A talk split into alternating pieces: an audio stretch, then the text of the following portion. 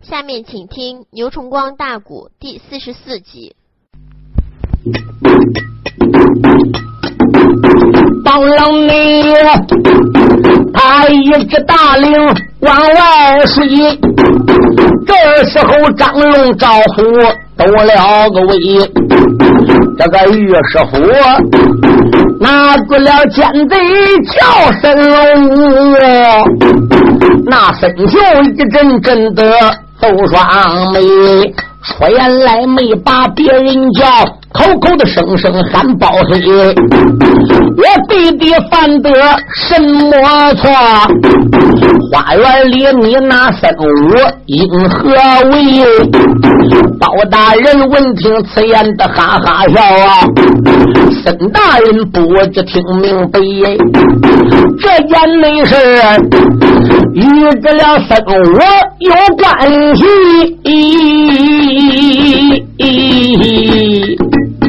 我自然交代你一个明白。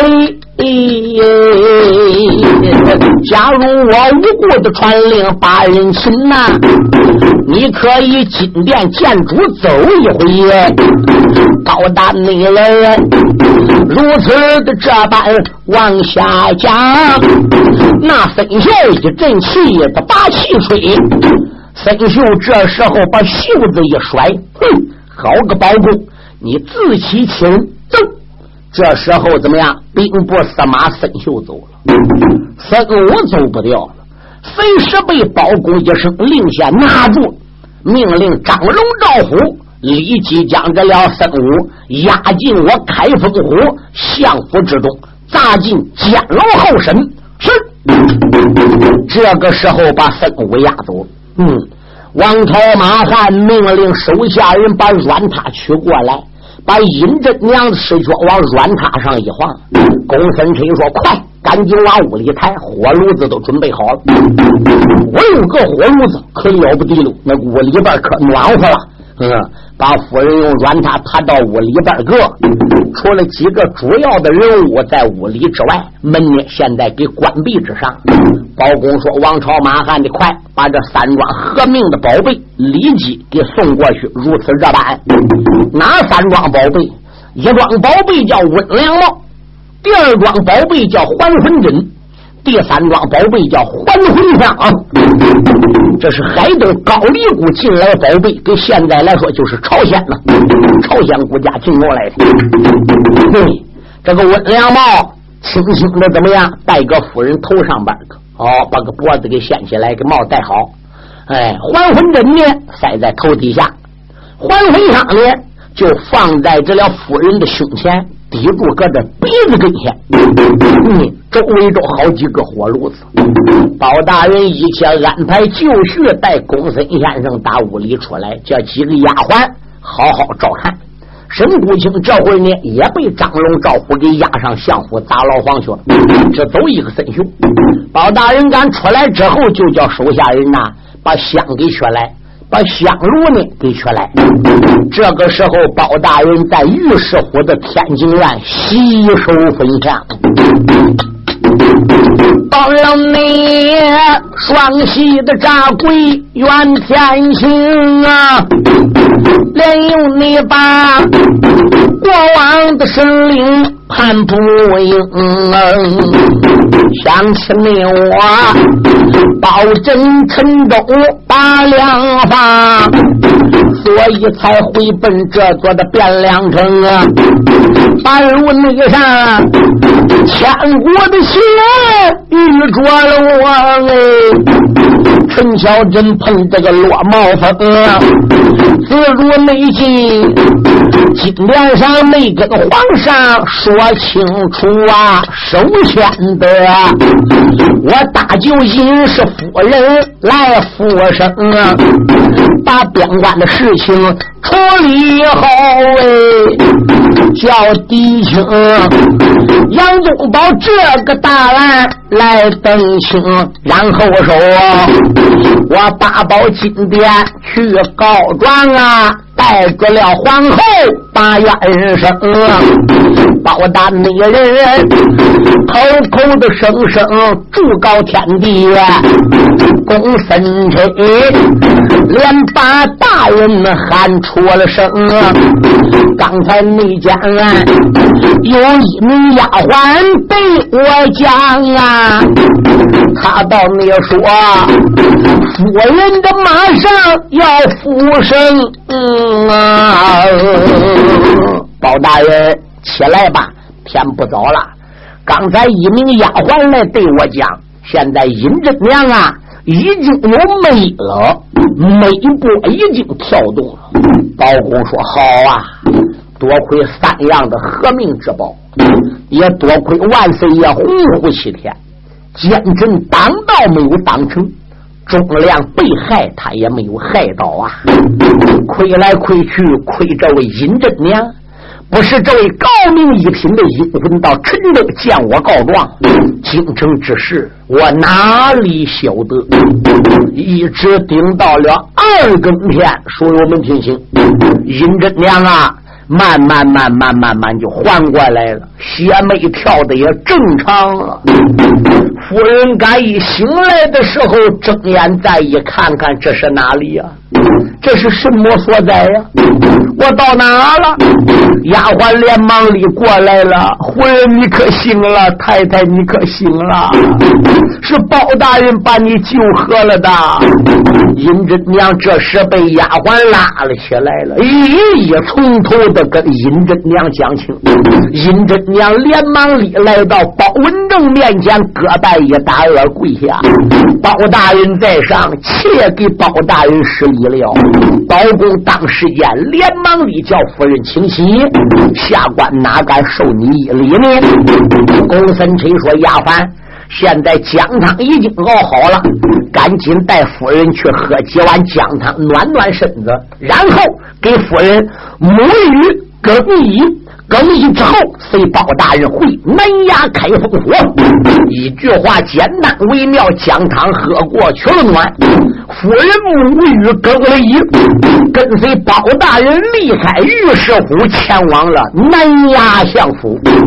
一到南衙相府，包相爷才把情况落落的跟尹真娘讲了一遍。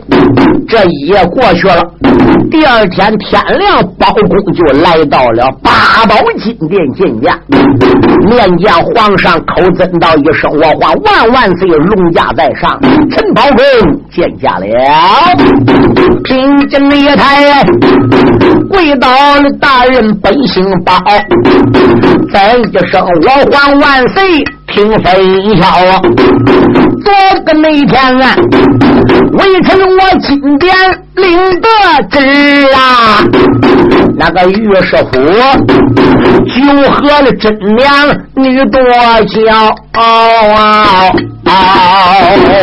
为什么我今天来还你三样的宝啊？顺便的把这件喜事对你苗人的内主，听说阴时还阳转呐，止不住一阵阵的喜在眉梢，开龙口没把别人叫，包兄你不知且听着啊，铃声至陈州大梁房啊，阴真娘才见你告状走一遭。包爱卿不分北周，回京关有酒和女士你苗条。我把这三庄的宝贝赠给了你，也生得宝山的库里走一遭。保亲家，这个宝贝这一次是第三次把人救活了。经你的手已经救活过两次人了，寡人亲手救活过一次人。看起高丽姑进来这个温良帽、还魂针的还魂香，果然是无价之宝。顾家把这三桩宝贝赐给你，就省得再往宝仓库去了。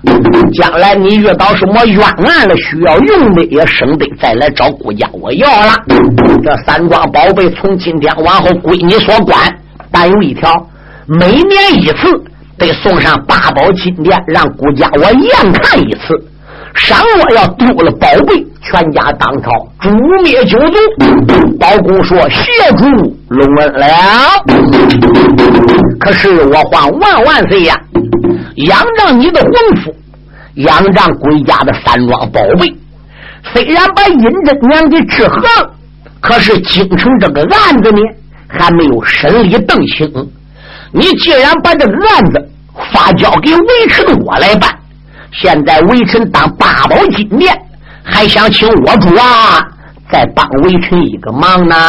哦，皇上说包亲家有什么事那你就跟顾家我讲是吧？好吧，主啊，沈谷清的妹妹李沈氏来京城里穿越状告杨宗保杀了她丈夫对她儿子，告狄青失落正义。告狄青冒认他李家功劳，我主把案子交发给沈谷清审，最后呢，沈谷清拿来了焦廷贵的口供，因此你要杀焦廷贵。苗大人一回京，包大人怎么样啊？苗大人一回京，在金殿上边各一保本。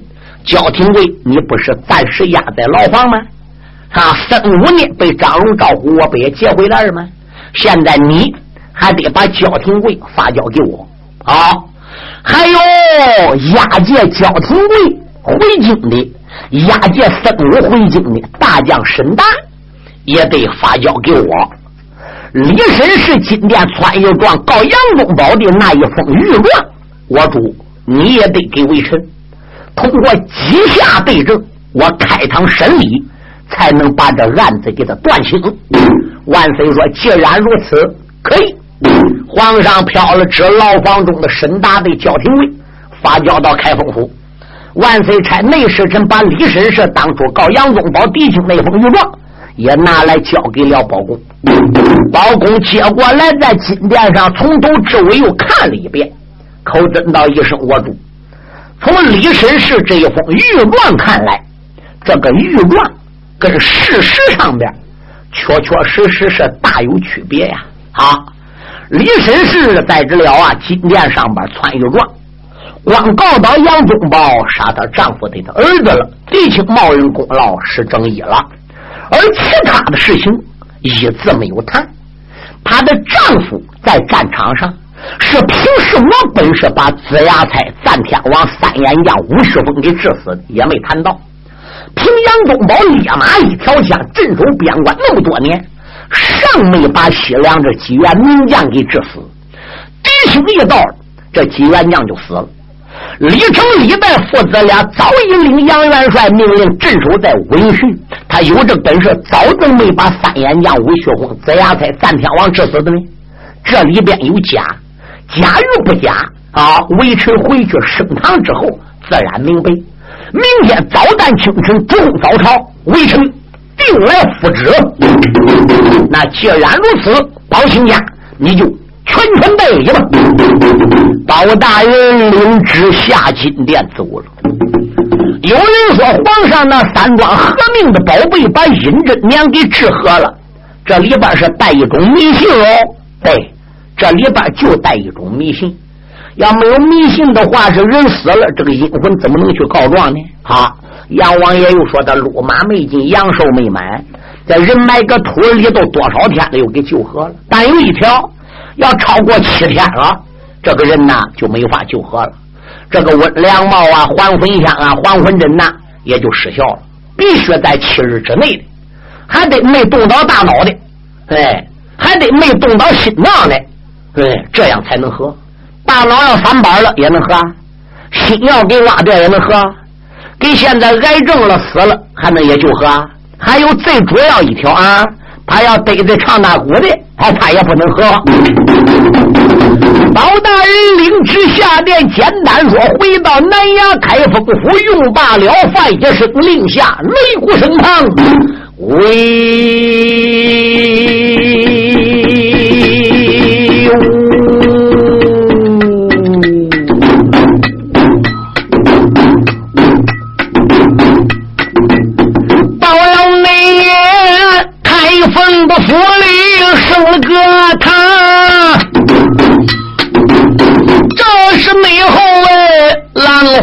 众将列两旁，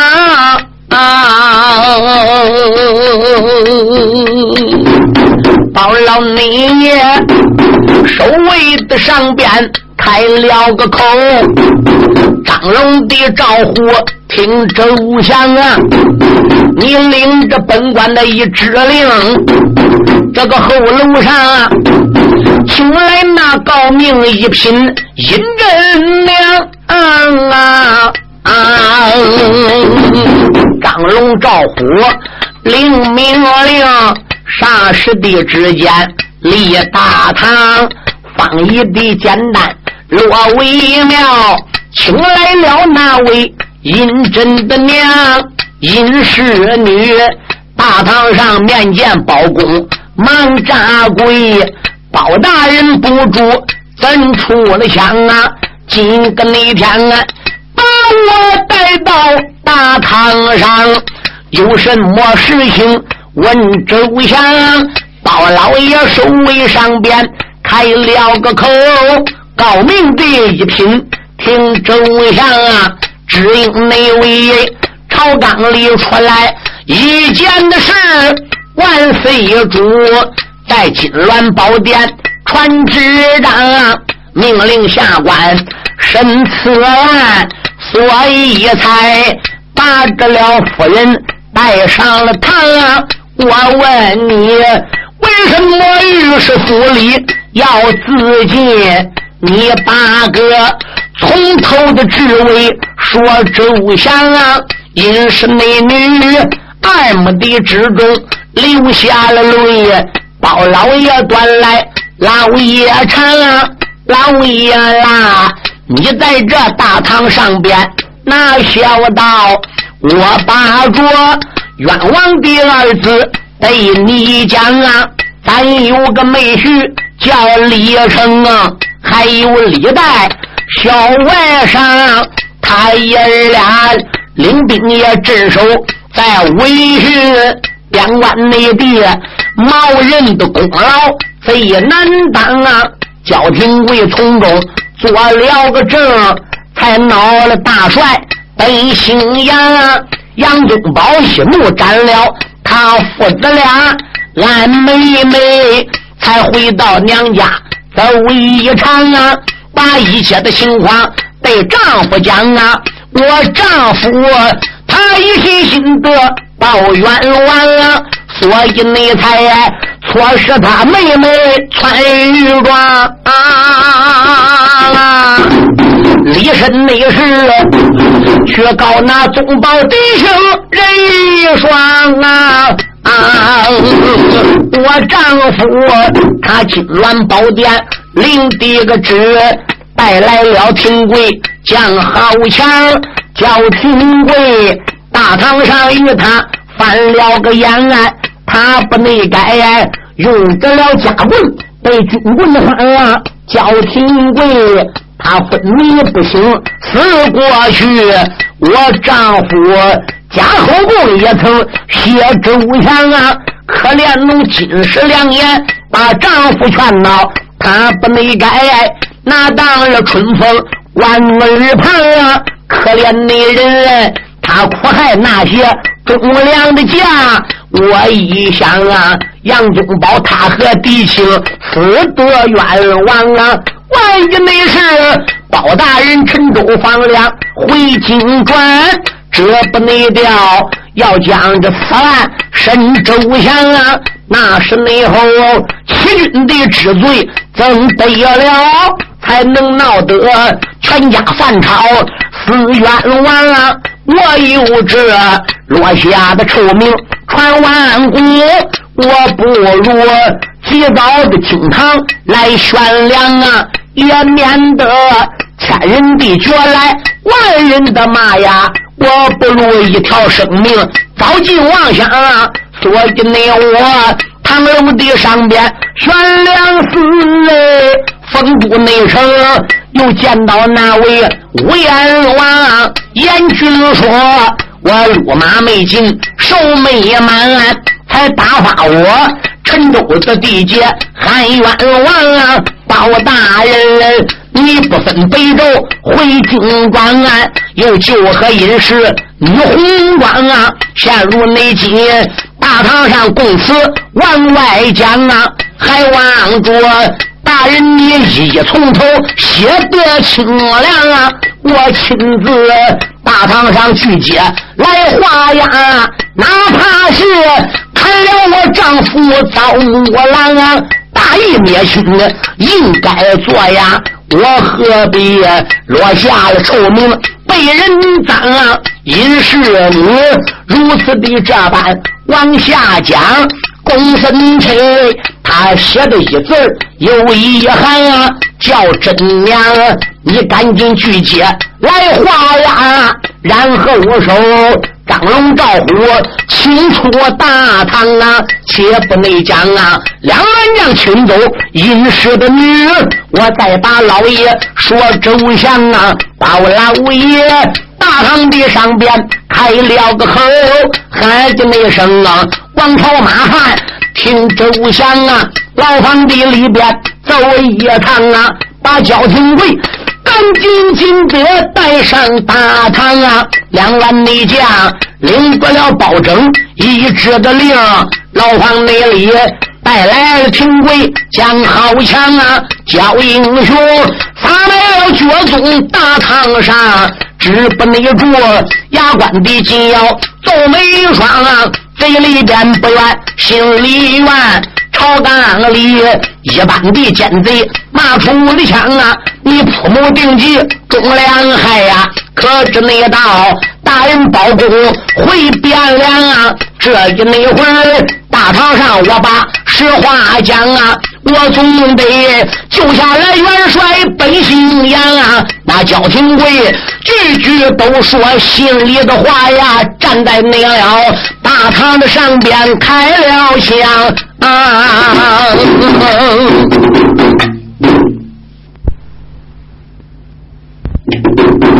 焦廷贵这个家伙是个粗鲁军，他也不知道什么规矩不规矩的哦。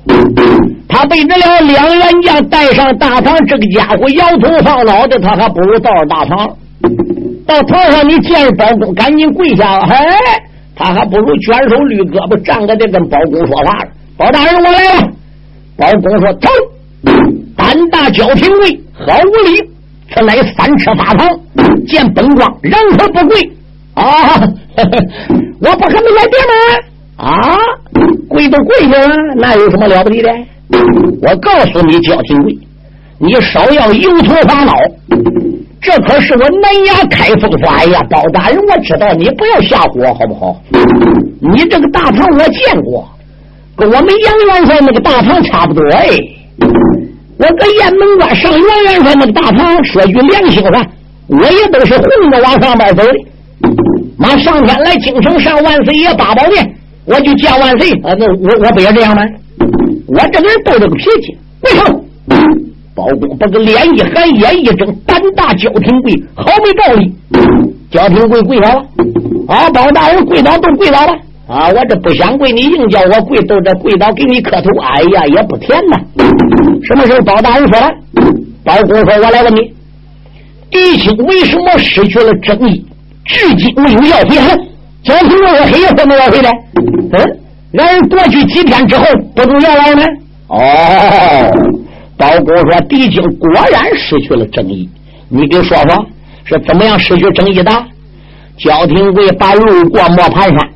牛建、牛章弟兄俩端正义的事讲说一遍。我领杨元帅命令如何出来迎正义的，迎到磨盘山。等我们追到磨盘山，牛家弟兄把正义给带上大狼山，交给西凉人战天王子牙差了。对，结果呢，我和这了帝王金就一块上大狼山去了。帝王金在战场上如何用仙法，如何用宝贝啊？把这个子牙在三天王给干倒，头怎么干下来的？哎，重兵把守在大狼山下，十万人裹着帝王星，我看走不了。我如何要回到雁门关搬兵的？路过五陵郡，我心话找李成、李旦爷儿俩搬兵也可以。这两个孬小子用酒把我给干倒了，把我撂悬崖里去了。他把子牙在战天王两国人都领上边关，面见杨元帅怎么去领功的、冒功的，他整个说了一遍。狄冬梅如何杀出重围的回到雁门关的？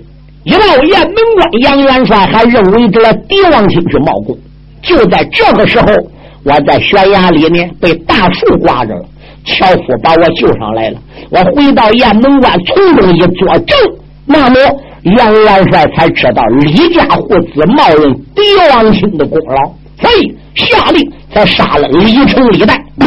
紧接着就把狄青如何致死三眼将吴学峰，如何回到大王山，牛家弟兄一个造反走了，一个把粮草一个把这个军衣给送回来了，呃，军衣送回到高官的。孙武呢如何去扎赃的？如何来人殴打的？我被沈达才押到京城的。沈国清又如何把我给揍死的？至于说我有口供，我不知道；至于说我拒接画押了，我一概不知，我没画押。那我画押了拒接了也是假的，也是这个奸贼趁我死过去弄个假之模子搁上的，我不赞成这事。一一从头讲说一遍。包公这时身边的公孙推全部记下，过来拒接画押吧。拒接画押了，哎，焦廷贵你退下去吧。哎，焦廷贵说我不能退下去。那你事情清楚了，怎么还不退下去？焦廷贵说，我得在大堂上面，我得来监视你。嗯。包公说：“我还用着你监视？那当然了，你这天天跟人沈谷清啊、孙武啊、跟老太师庞文呐，都同殿称称，搁一点吃啊喝啊，呃，有什么事情在八宝殿一堆研究啊、议论呐？那你要真正官官相卫，怎么得了？我搁这边看你怎么审孙武的，我搁这大道上看看你是怎么样审沈谷清的。哎，那你如果要偏向了，想坑杨元帅了，我焦廷贵还跟你不拉倒。”哎，包公心中暗想：这家伙也是粗野之人。既然如此，他不下场，就叫他搁这看着吧。张龙老虎见过大人，牢房之中把三五匹夫提上台。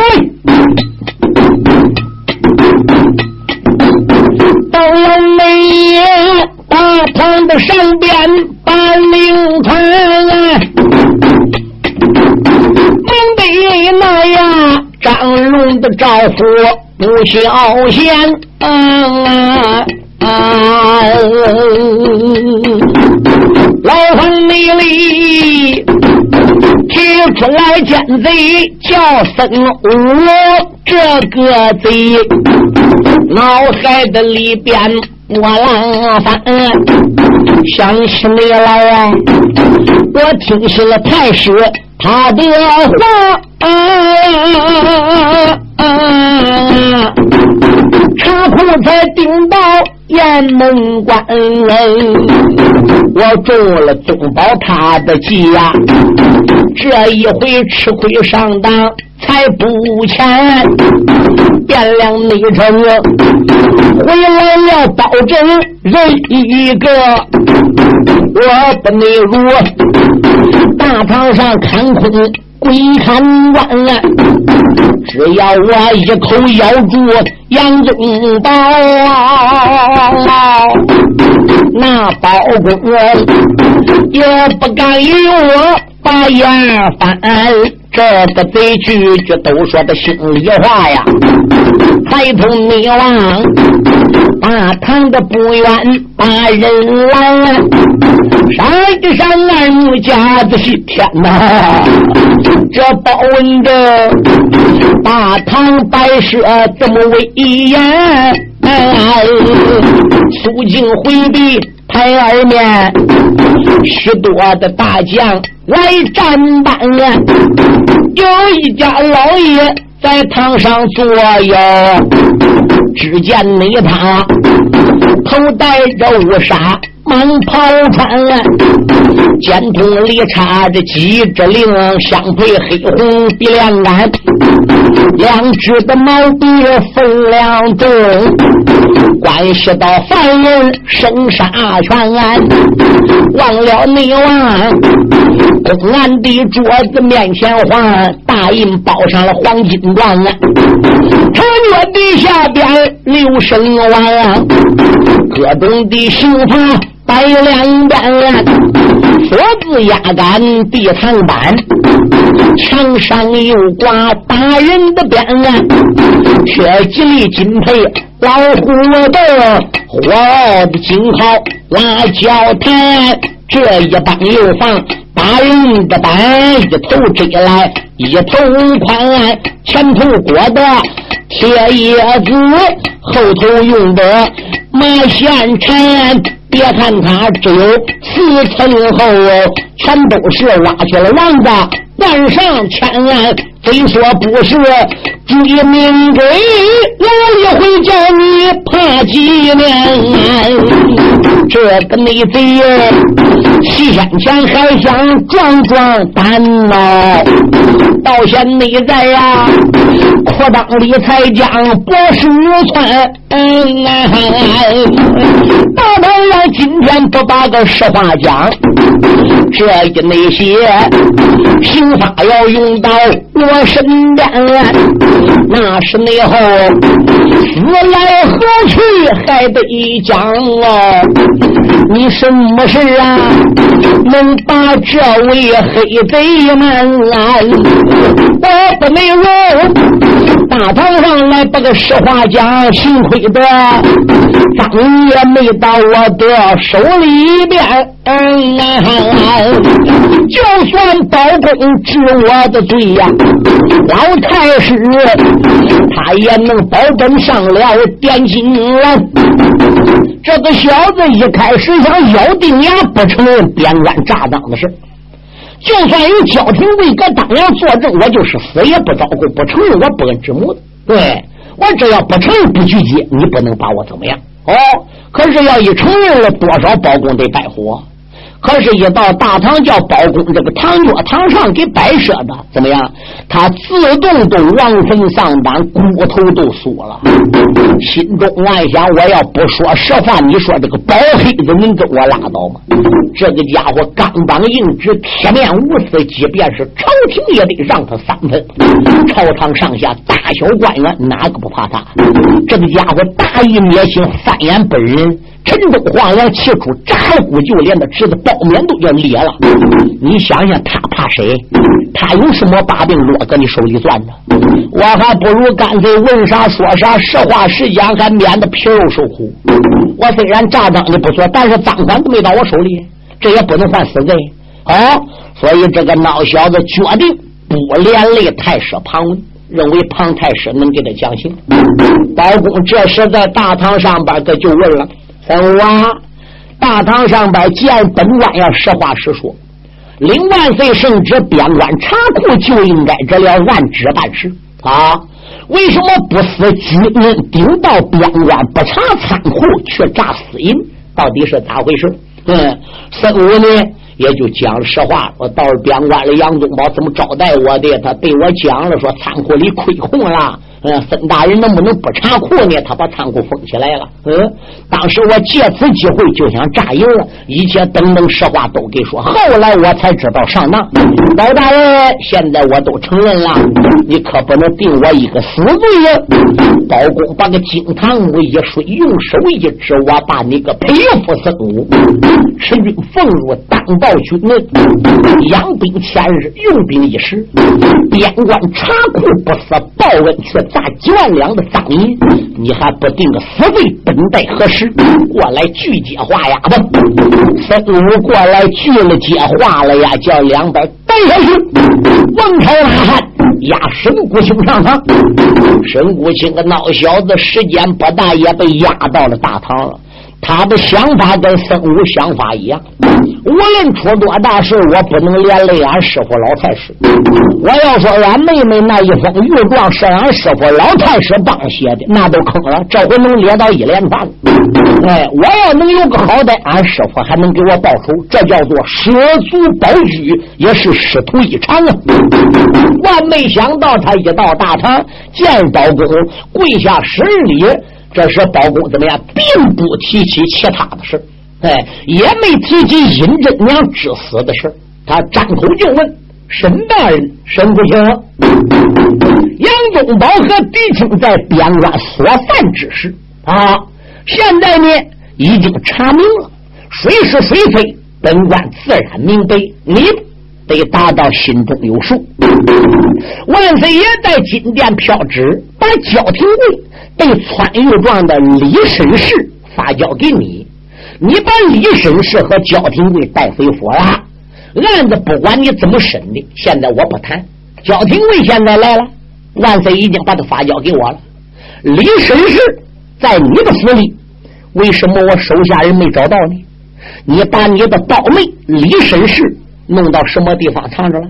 告杨宗保是你妹妹告的，告弟兄是你妹妹告的。万岁，并且打牢房中把你妹妹李绅士交给你了。起初，万岁也不知道李绅士是你妹妹，你也没敢跟万岁讲李绅士是你胞姊妹。本官要不是接到你夫人在陈州阴魂告状，我也不知道她是你胞妹。现在我才弄清啊！要想把案子弄清，福大做做五母，你必须得把你妹妹李绅士交出来。说李绅士人在何处？沈谷清说：“包大人，我妹丈已经死了，他唯一的儿子我那妹我外甥也已经死了，落下我一个苦命的妹妹。自打你包公回京之后，我已经暗地差人回府送信。我不瞒你说，打府里我已经把我妹妹李绅士给放走了。你一回京，我知道他这仇也报不了了，川豫状也等于没有用了。因此，我已经放走了我的妹妹。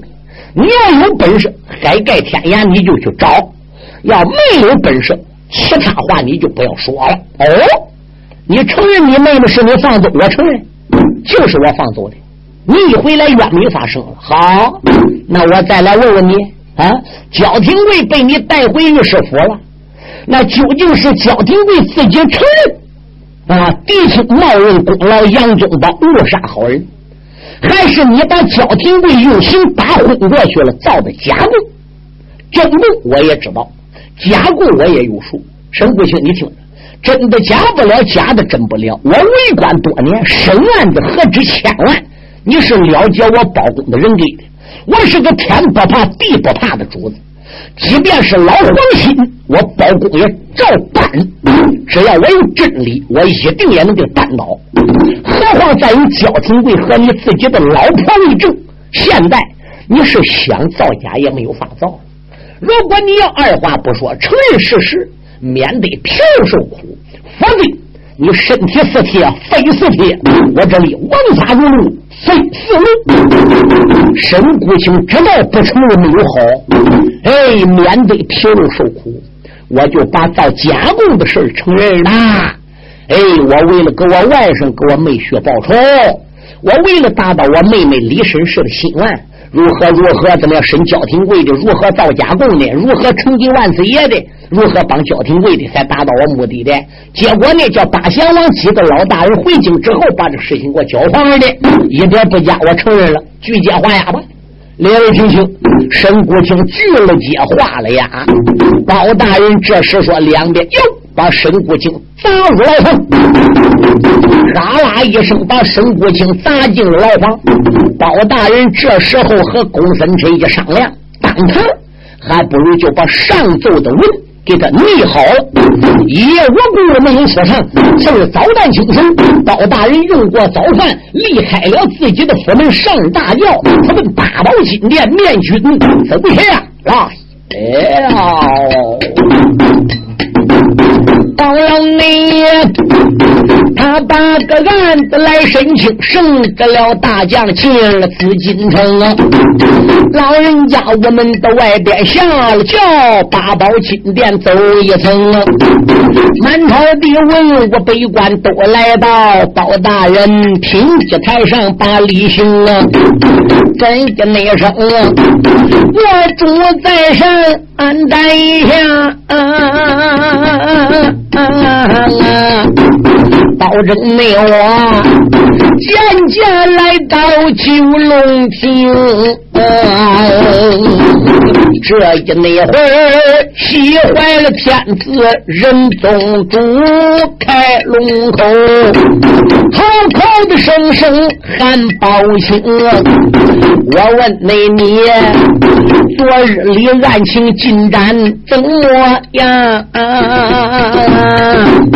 可要你把呀上奏的文章交代清。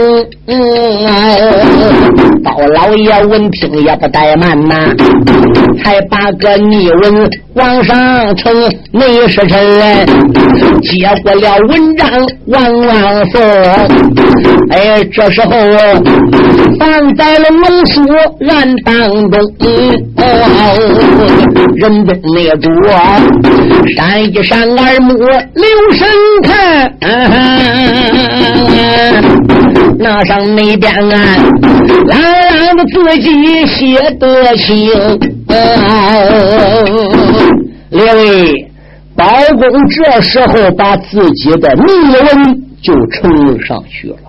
万岁爷山木本上边一喊，包拯这一篇文写的清清楚楚啊。因为告杨宗保、告狄青是沈谷卿妹妹李婶氏来告篡玉状。所以，包公在这密文上插笔，第一个就写到了李绅士啊。万岁一看上面写什么呢？李绅士如若真行，立于不败之地，何不挺身出堂，畏罪潜逃？可见情敌李逵原上乘的欲状一发判决而不能成立啊。这是第一段，下边第二段。李成、李白父子俩冒认功劳，事已显然。足见杨宗保并无缺杀有功之人。然而焦廷贵傲如钦差，应得给之之罪。念汝所侮辱者，乃诈赃之人，可见这是奉邪极奸的好行为，可从宽免役。这是第二段，第三段据司公武供称。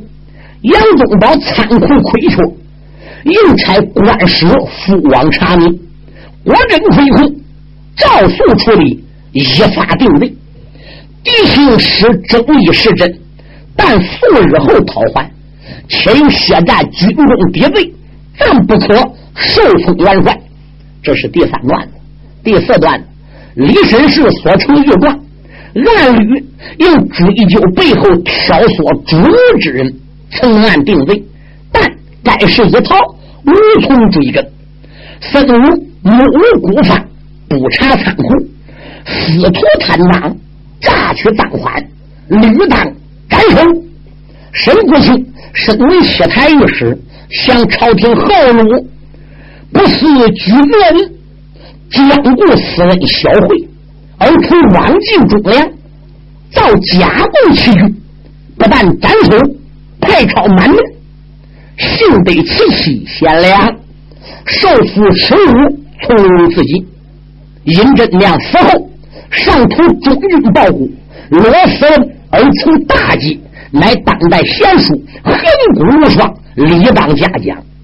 吾父无行不义，何以臣言？有功不赏，何以劝善？臣奉旨待令，逆为上奏。请万岁裁决，臣包文正年月日。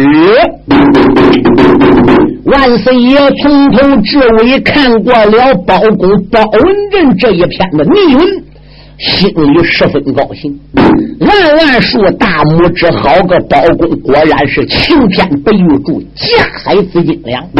倘若这一次不是他从外边回奔京城，这个案子还不一定哪天能动清。好，现在看到寡人我来定案裁决了。魏时臣，哟，看文皇司宝。